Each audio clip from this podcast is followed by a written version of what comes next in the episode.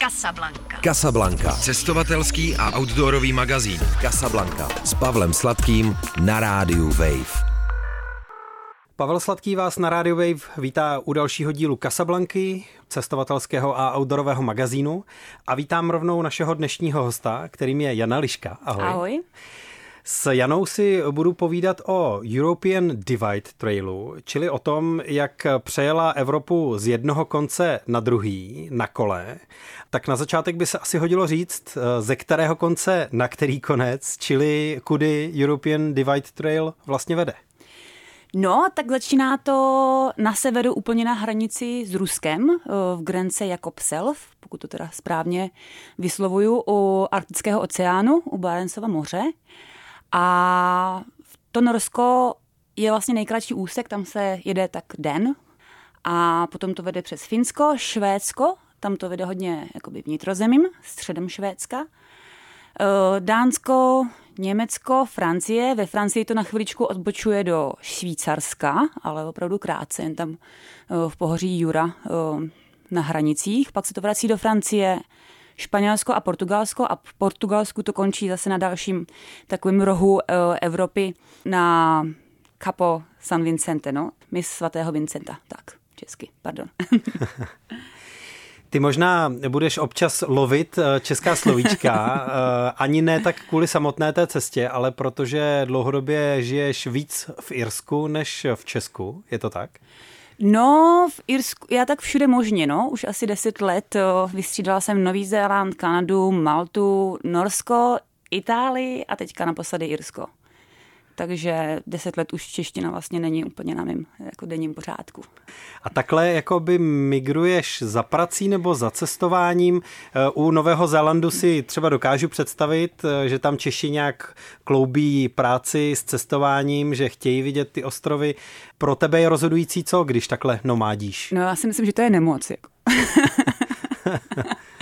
já jsem začala jako každý Čech na tom Novém Zélandu, takový ty working holiday. A pak jsem se vlastně po roce a čtvrt, kdy to skončilo, že tam jsme, tam jsme pracovali v zemědělství jako většina Čechů, jsem se vrátila do Čech, kde jsem byla necelý rok a zjistila jsem, že vlastně mě to asi jako tahne dál, že ne, nemám úplně že tady jako svůj vnitřní klid, že ten mám akorát, když jsem v pohybu. Tak o tamtud jsem se vlastně dostala no krátce do Itálie a pak vlastně nejdíl na Maltu, tam jsem byla asi necelé tři roky. Do Kanady jsem se... Dlouho? No, na takový malý ostrov. No, ale tak já jsem tam měla poměrně dobrou práci. Já jsem tam dělala uh, v archeologii, já jsem um, pracovala pro jednu komerční firmu, měla jsem vlastní výzkumy, dělala jsem tam vedoucí výzkumu. A už bych tam asi zůstala ještě díl, kdybych omylem nedostala víza do Kanady. omylem? Je. No, já jsem o ně asi nějaký večer v zimě, ona tam docela na Maltě je zima, teda, protože tam nemají topení a my jsme tam měli takový jakoby přímo top, tak jsem asi nějak zažádala do víz, o víza do Kanady a pak jsem v létě zjistila, že jsem je dostala, ale to už jsem jako zapomněla, že jsem ho někdy žádala. Tak jsem tam ještě zůstala další rok, protože tam je vlastně ten roční, nebo čas jednoho roku na to vlastně jakoby vycestovat. No a pak jsem se zvrátila z Kanady, už jsem je chtěla na Maltu, tak jsem, tak jsem vzala kolo, naložila jsem ho tady v Praze na autobus, kolem jsem dojela do Osla, to jsem jela přes eh, Norsko a kempovala jsem a žádala jsem o práci, kterou jsem pak dostala někde na hotelu, tak jsem tam dělala přes sezónu recepční na hotelu v Norsku. No a pak už eh, tam mi psal kolega bývalý z Malty Ir, že je v Irsku vlastně velký výzkum, dobře placený a ať, eh, ať se vrátím do archeologie, ať, ať jdu do Irska. Takže tam to poslední štace a tam se zase chystám teďka znovu. Líbí se mi tam. No. Takže takhle tě to stáhlo do Irska. Já myslím, že to je super vizitka na začátek, aby posluchači věděli, co si zač, nebo co si byla zač, už než si eh, vyrazila před Evropu od severu k jihu. No. Ta Skandinávie, kterou si zmiňovala, teda pro tebe nebyla úplně nová zkušenost, protože si měla právě eh, tuhle uh, už právě cyklistickou zkušenost s vandrováním po Norsku, ale možná i dalších zemích. Jo, jednak a jednak jsem i studovala ve švédské Upsale, vlastně s Erasmem semestr archeologie. Já vlastně většina těch zemí na té trase pro mě nebyla nová, protože jsem vlastně byla na Erasmu pracovním i ve Španělsku A byla jsem, s archeologií jsme se podělala v rámci univerzity eh, Brněnská archeologie jezdí vypomáhat na Vibrakte na výzkum, takže jsem byla i ve Francii na výzkumu. Německo je nám všem dobře známe, eh, ve Finsku jsem se taky tak nějak jako myhla. Takže první a jediná země vlastně na té celé trase, kde jsem do té doby nebyla, bylo Portugalsko. Mm-hmm. Takže ve tvém případě vlastně ani tak nešlo o to, že by si chtěla poznat nějakou konkrétní zemi nebo destinaci. Šlo spíš o to, to celé propojit do jedné velké cesty, být celou dobu sama se sebou v pohybu Evropou na jedné trase a mít to jako jeden kompletní zážitek dohromady. Určitě, no. Já už jsem jako cestovatel docela vyhořela, takže já tak cestuju ráda za těma horama a tím klidem a tím ničím. A i mám ráda ten pohyb. Uh, takže zase jako nějaký úplně nový třeba kulturní zážitky jako nehledám nějak uh, vyloženě. Uh, tady šlo spíš opravdu ten pohyb a měla jsem prostě s tím dobrou zkušenost. Já už jsem jela předtím dva poměrně dlouhé jako traily a vím, že mi to vyhovuje, že to je pro mě taková, taková očista uh, hlavy a a mě nebaví, stejně jak mě baví jako tlustý knížky, tak mě baví i dlouhý traily, no. Nebaví mě někde být 14 dní, měsíc, no. To, uh, mám radši další dobu. Tu, tu zemi prožít nebo prostě tu cestu prožít jako nějak jako další zážitek. Takže prostě ráda strávíš nějaký čas v tom příběhu s nějakou jednou knihou, Přesně. stejně jako s jednou cestou. Přesně tak, úplně výstižný. Ještě k té trase samotné. To je trail, který je nějak kontinuálně značený, eh, je nějakým způsobem oficiální, má svoje webové stránky, eh, posluchači to můžou eh, najít online a má jednoho autora, ta trasa, nebo mm-hmm. jak to je? Tak trasa má jednoho autora, Andy Cox se jmenuje a jsou k tomu vytvořeny webové stránky a ta trasa jako taková je neznačená, jako většina těch, z těch dlouhých tras a je nahraná v komutu, v aplikaci vlastně jako sportovní nebo outdoorové. Takže tam si můžou posluchači uh, najít. Já jsem si i to stáhla a přehrála doma v CZ, které mám tak jako ráda, používám. Mm-hmm. Spousta a... Čechů taky, myslím. No, takže a já jsem se vlastně z, těch, z toho webu o ní dozvěděla, protože to je trasa úplně nová. Uh, Andy publikoval někdy, a teď si myslím, že to bylo koncem května, mě to tak přihrálo úplně jako do karet, protože já jsem právě končila, v, končili jsme velký výzkum v Irsku a já jsem viděla, že chci teda jako někam vjet takhle na dlouhou trasu a po Evropě. A myslela jsem si, že spojím uh, jako kratší trasy, co je Chorvatsko, Řecko, možná Sardiny. A když jsem viděla, že to bylo publikovaný, tak jsem jako neváhala a říkala jsem si, že to přesně se mi hodilo a myslím, že to dokonce bylo jako zveřejněný poslední den v práci, tak to už jsem zahodila všechny ostatní plány. A Takže si to brala jako znamení, jo? No jasně, no. Úplně. A znamenalo to pro tebe, že v tom byla i nějaká ambice, že by si chtěla být první, kdo kromě autora to třeba dokončí tu trasu, anebo tenhle sportovní rozměr být v něčem první eh, pro tebe není podstatný? Tak já jsem vlastně netušila, kolik lidí to jede, nepojede, jestli už tam o tom třeba někdo jako není.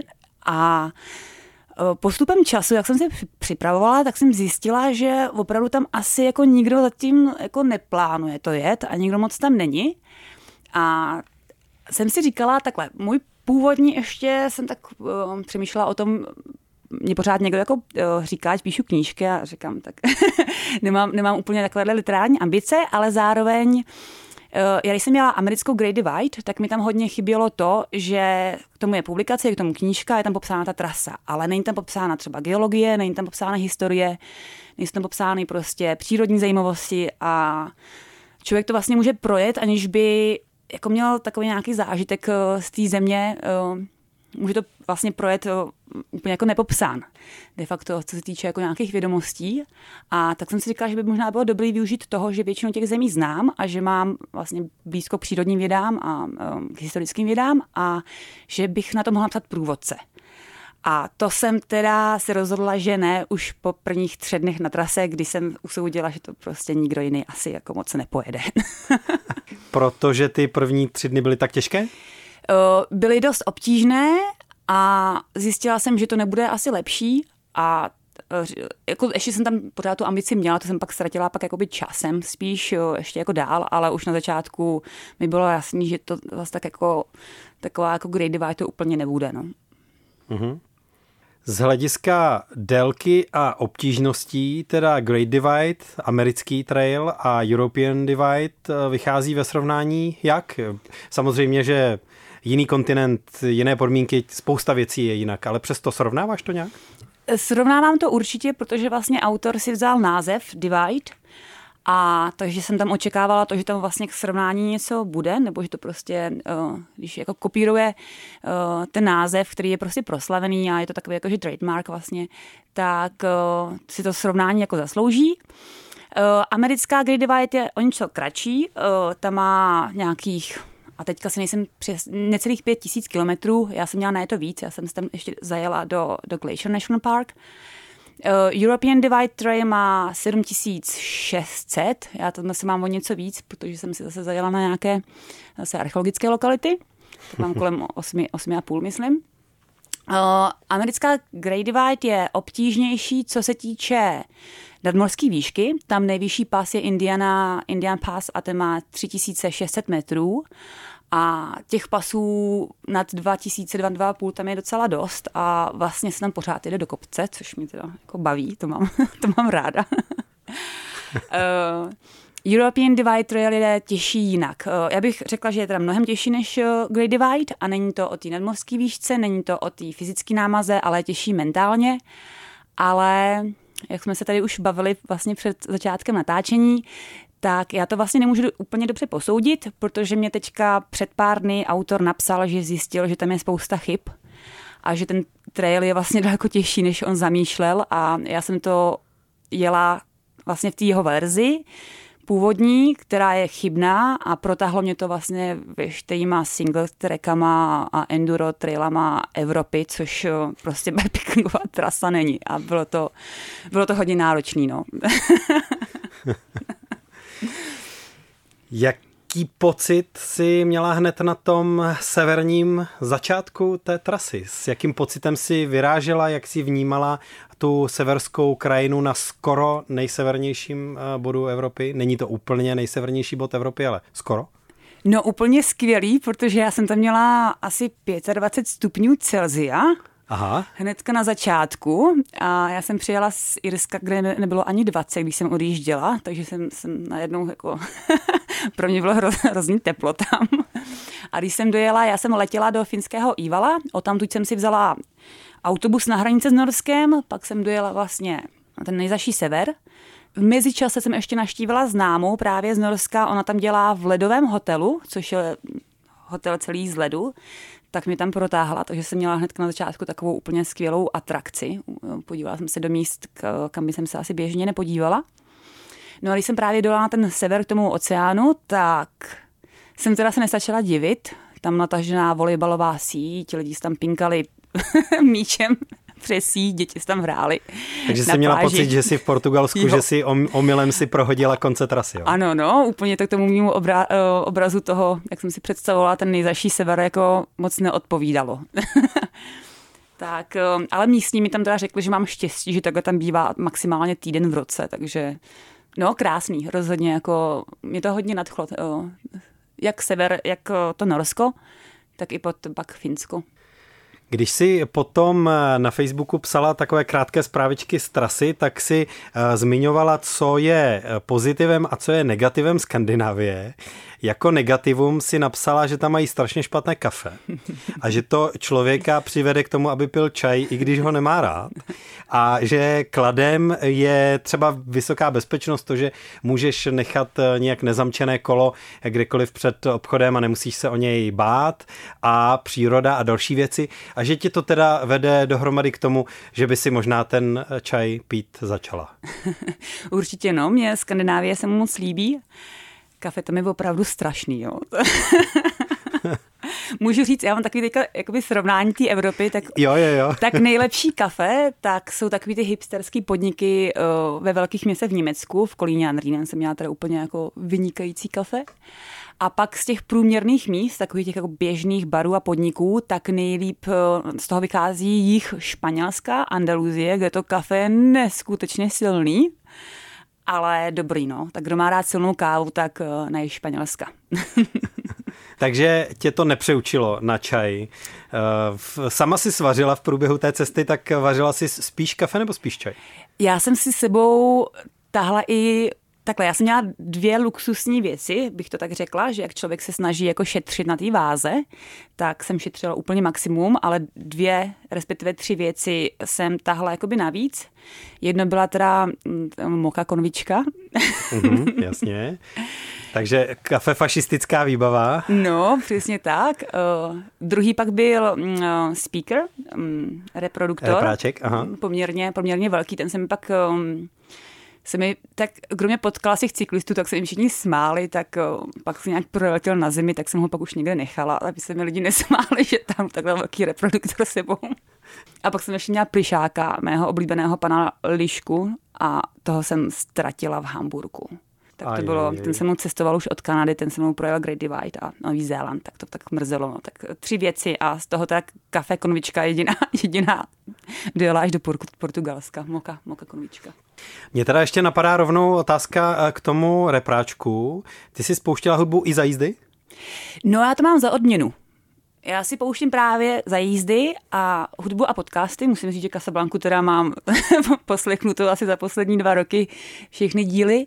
A Děkujem. poslouchám, poslouchám to většinou večer, když už, když už, buď jsem, když jsem třeba tlačila nějakou bažinou, to bylo super, poslouchala jsem jeden díl a tam, a teďka mi pomůžeš s jménem, jak se jmenuje běžkyně, co, co běžela. Lenka Vacvalová? No, tak ona tam popisuje, jak běžela Kungslegen, ten um, ve, ve Švédsku, ten trail a jak se tam brodila sněhem a já jsem tam zrovna byla večer někde v nějaké bažině a říkala jsem si, jaký jsem chudáček. A když jsem poslouchala tu Lenku, jak ona se tam brodí tím sněhem, tak jsem si říkala, to dám v pohodě. jsou, jsou na tom lidi hůř. no, takže já tak za, za hudbu a podcasty za odměnu po večerech anebo při nějakých takových obtížnějších uh, úsecích. On se v tom člověk dobře ztratí, ta hlava potom, když jako někoho poslouchá tak mě je jedno, že nesu kolo přes nějaký kamení, jako, tak uh, poslouchám si a ten čas nějak jako jinak běží. No. No a nebo hudba pracuje v člověku tím rytmem, ne? Že se ustálí eh, v, v nějakém rytmu. No, když může jet, ale ono, ono jsem kolikrát jo. právě tam to nebylo úplně sízdný, tak eh, na jízdu večer pouštím jakoby právě na ten rytmus hudbu a na tlačení si pouštím podcast. No. Z tvého příběhu, z příběhu té cesty vyplývá, že člověk v Evropě eh, tlačí kolo víc, než bych čekal. No, tak ona ta Evropa, jako já se jako nedivím, ta Evropa jakoby není lehká na tohle, protože v té Americe Great Divide to jsou většinou takové jakoby gravelky a dirt roads, který, po kterých vlastně jezdíte auta, akorát tam prostě se asi nevyplatí prostě dát asfaltku, nebo jsou to různé takové cesty v horách, ale je tam hodně, hodně těch uh, gravelů.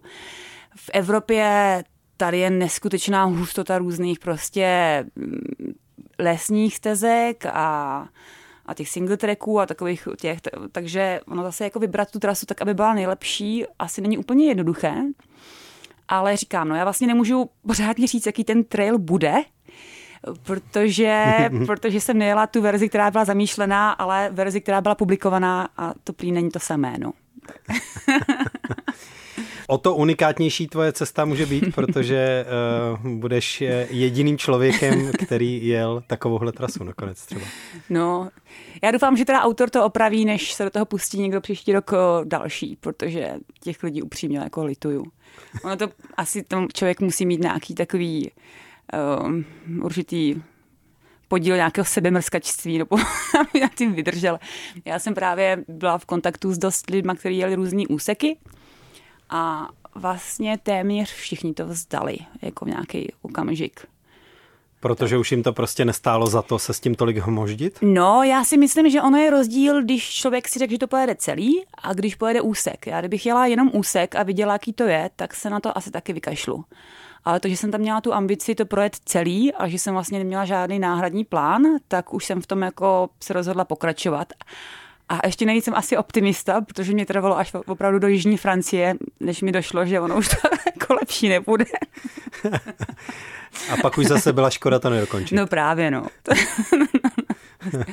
Ale Španělsko bylo pěkný. Španělsko doporučuju, jo, jinak. To, mm, tam ta trasa je relativně rozumná, jako jsou tam takový uh, úseky, kde člověk zase jako to kolo nese, ale jako to jsem jako zvyklá, připravená na to, každý, kdo dělá bikepacking, je tak nějak jako, že s tím smířený.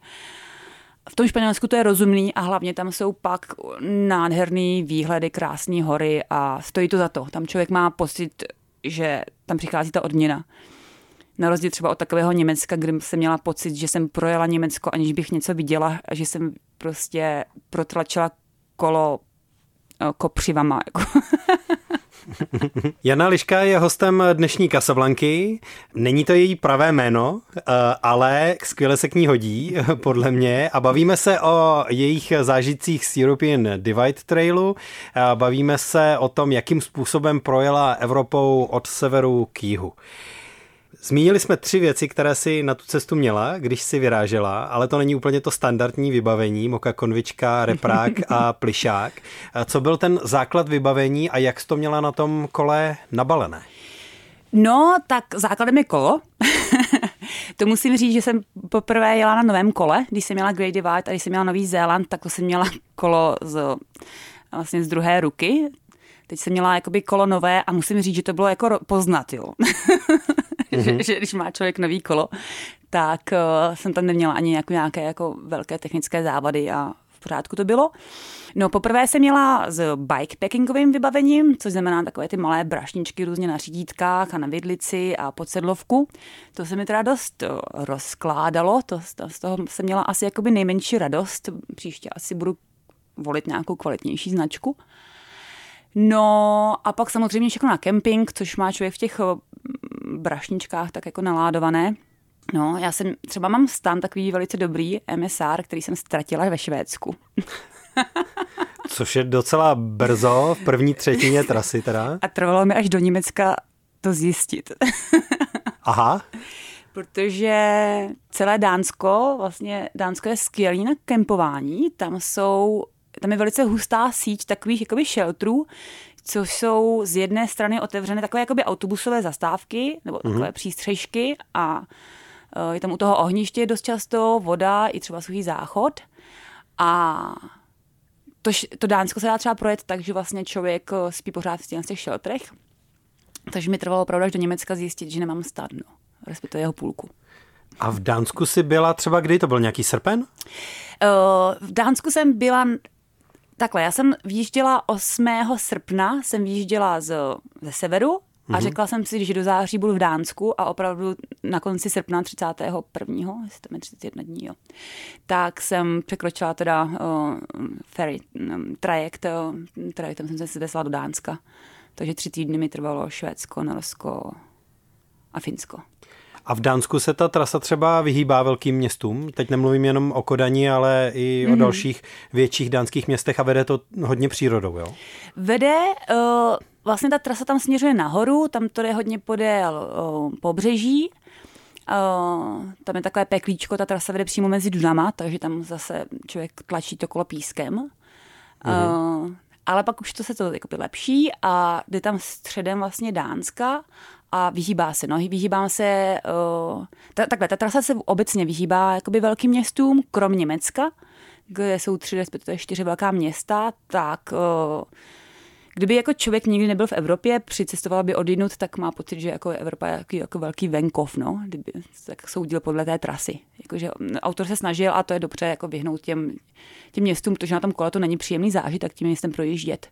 Protože člověk vlastně začne vnímat že jo, tak jede z nějakého jako zemědělské krajiny, pak přejde do té zóny těch skladů a takových těch různých jako předměstí a kolikrát to jsou takové jako um, místa, jako, která nejsou úplně jako, jako reprezentativní a člověk se třeba necítí kolikrát ani jako bezpečně.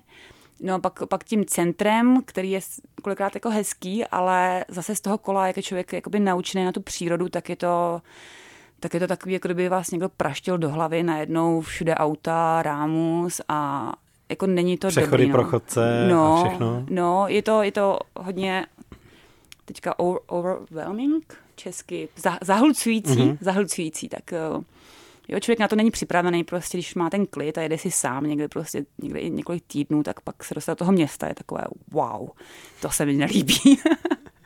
Stalo se ti někdy, já se na to ptám, protože mně se to stalo, ale eh, že v nějakém velkém městě si přijížděla nějakou velkou křižovatku, kde reálně od semaforu k semaforu na protější straně je vlastně už docela jako kousek cesty, je to eh, jako víc než nějakých 10-20 metrů třeba a že eh, ty semafory jsou prostě spočítané na jiný typ provozu, to znamená, že ty když projíždíš a už padá oranžová, jo, jo. Eh, tak nestihneš tak úplně dojet přes celou tu křižovatku a už jedou auta v tom kolmém směru a ty máš trochu problém?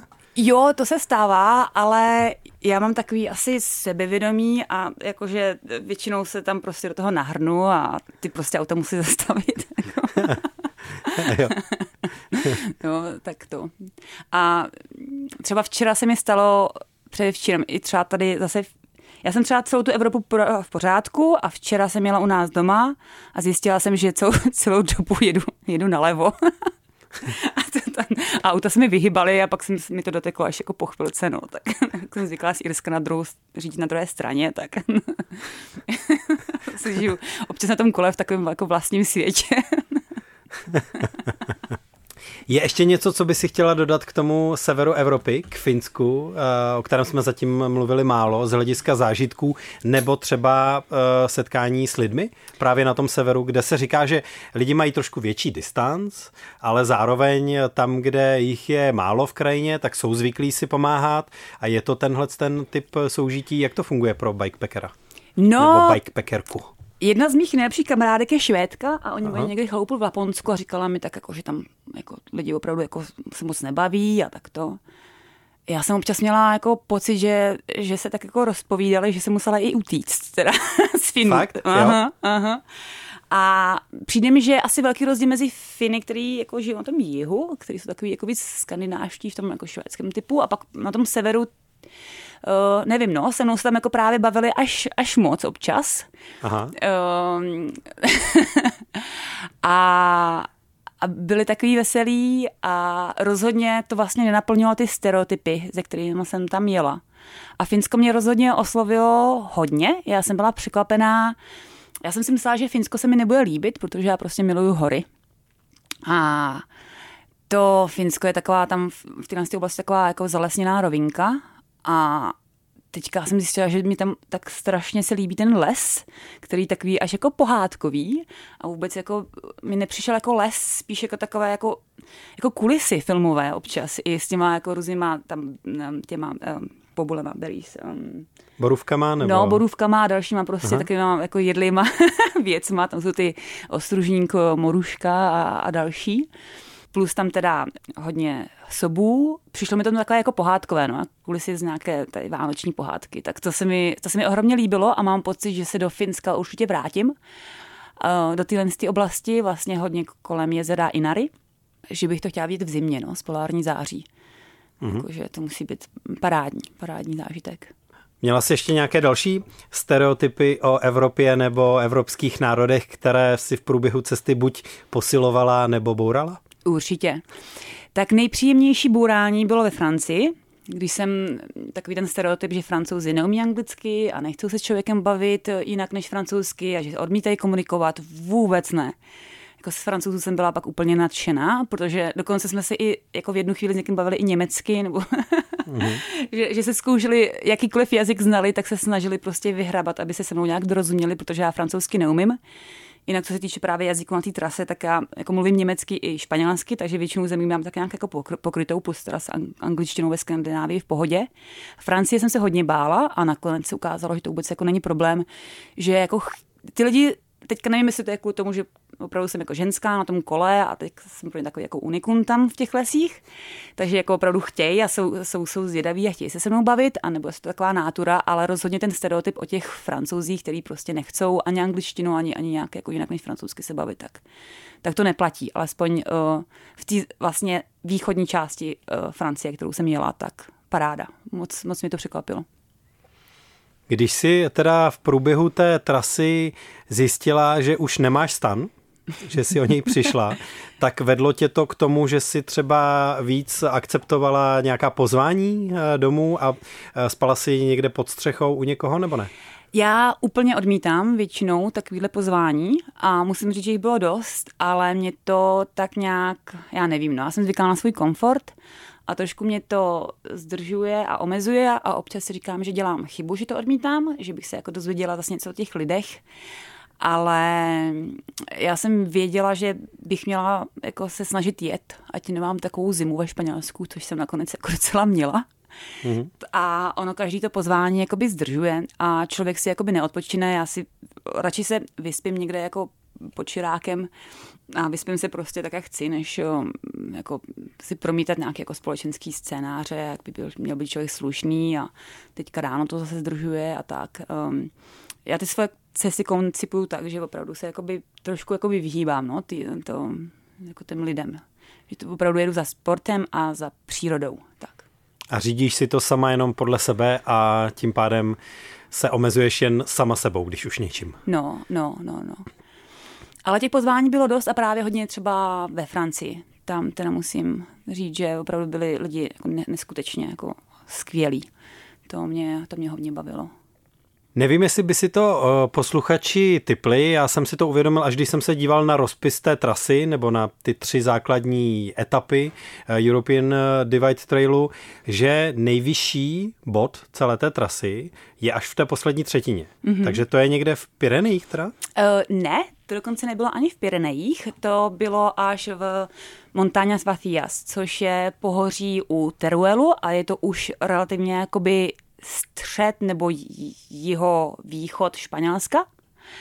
A tenhle vrchol měl 2015 metrů, mm-hmm. 2012.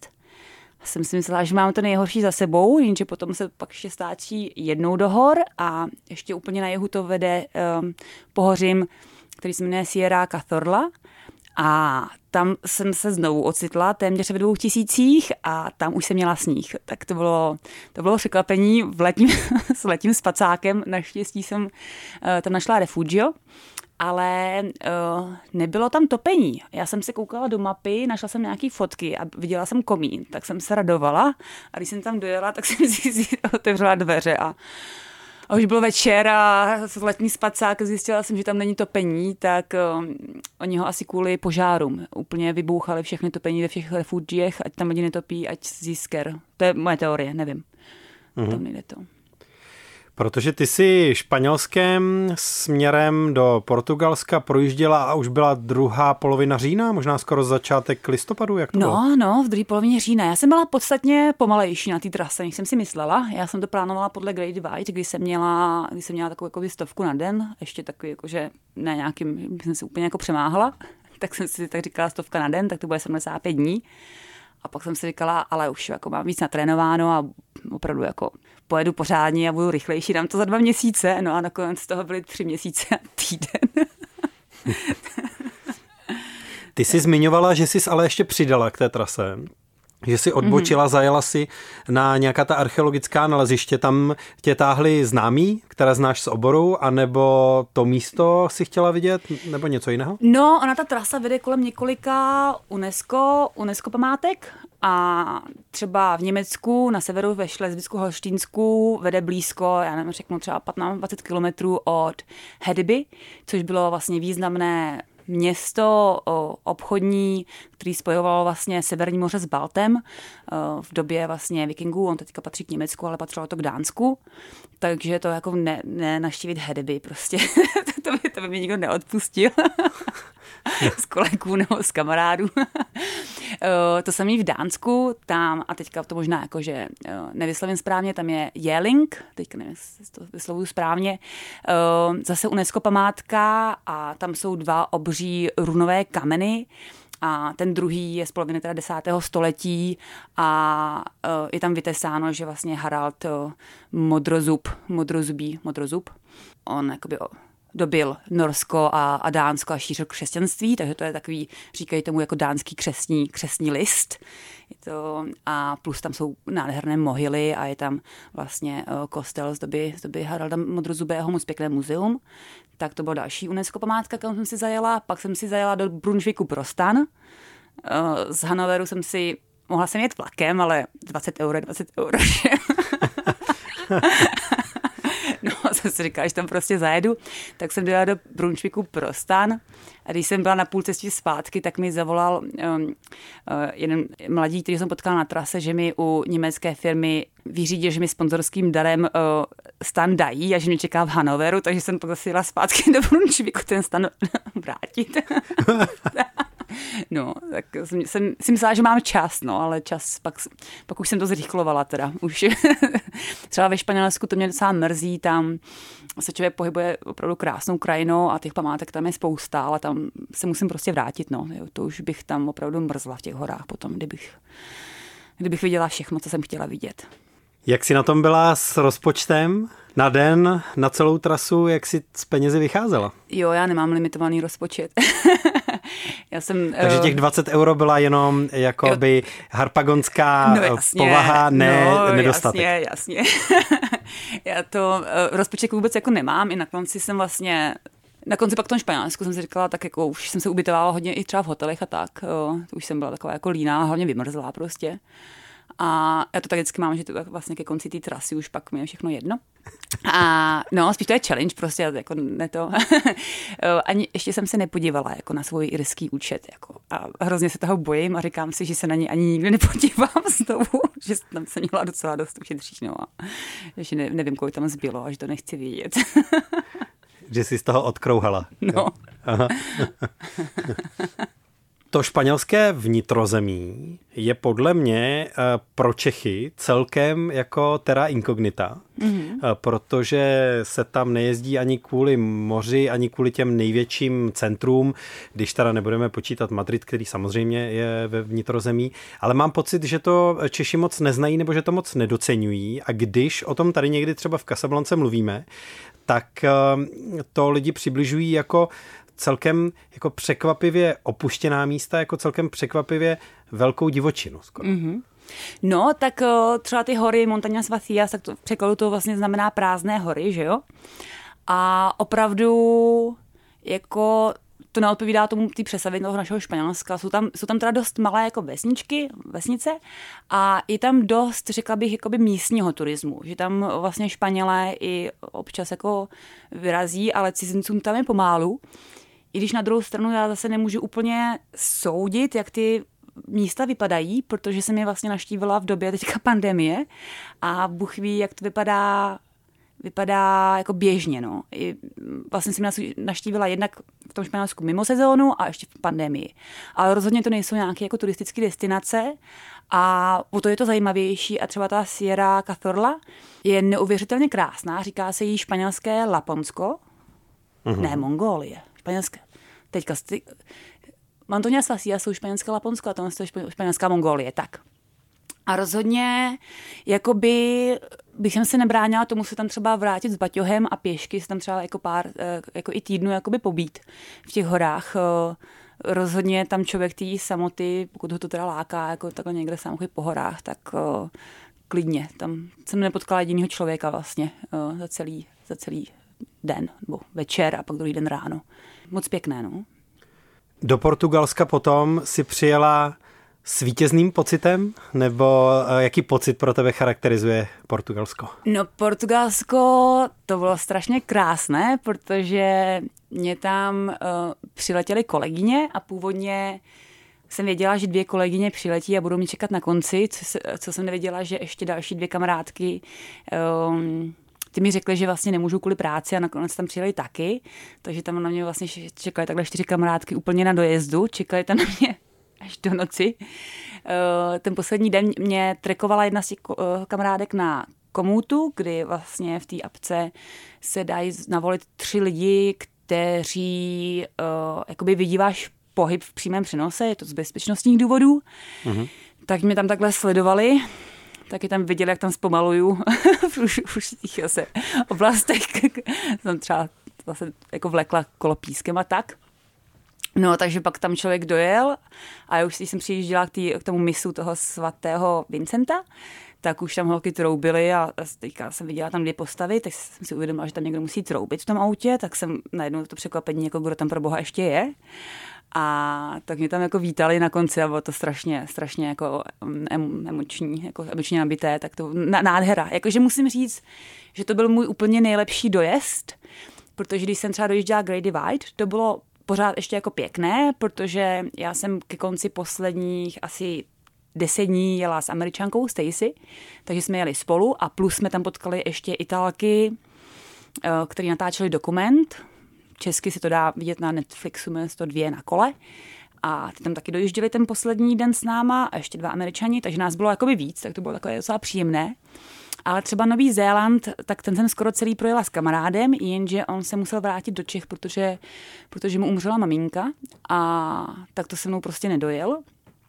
A když tam člověk jede úplně sám na konec té trasy a teďka jsou tam ty turisti, co tam jako tak jako fotí, ale vůbec jako nemají tu vaši energii z toho, že vy jste teďka přijela ten Nový Zéland a ještě s tím, že teda kamarád jako tam se mnou nemohl být, že musel, musel domů ještě takhle z tragických důvodů, tak to bylo takový dost smutný, no. Tam se člověk jako dojede, teďka se podívá, vám vlastně jako by nikdo nerozumí, nemá to člověk komu předat tu, tu, tu emoci, nikdo to s ním neslaví, tak se nám udělá fotku a jede domů. Tak to bylo takové teďka to, ta Great, eh, teda, pardon, European Divide, tam byla strašně pěkná.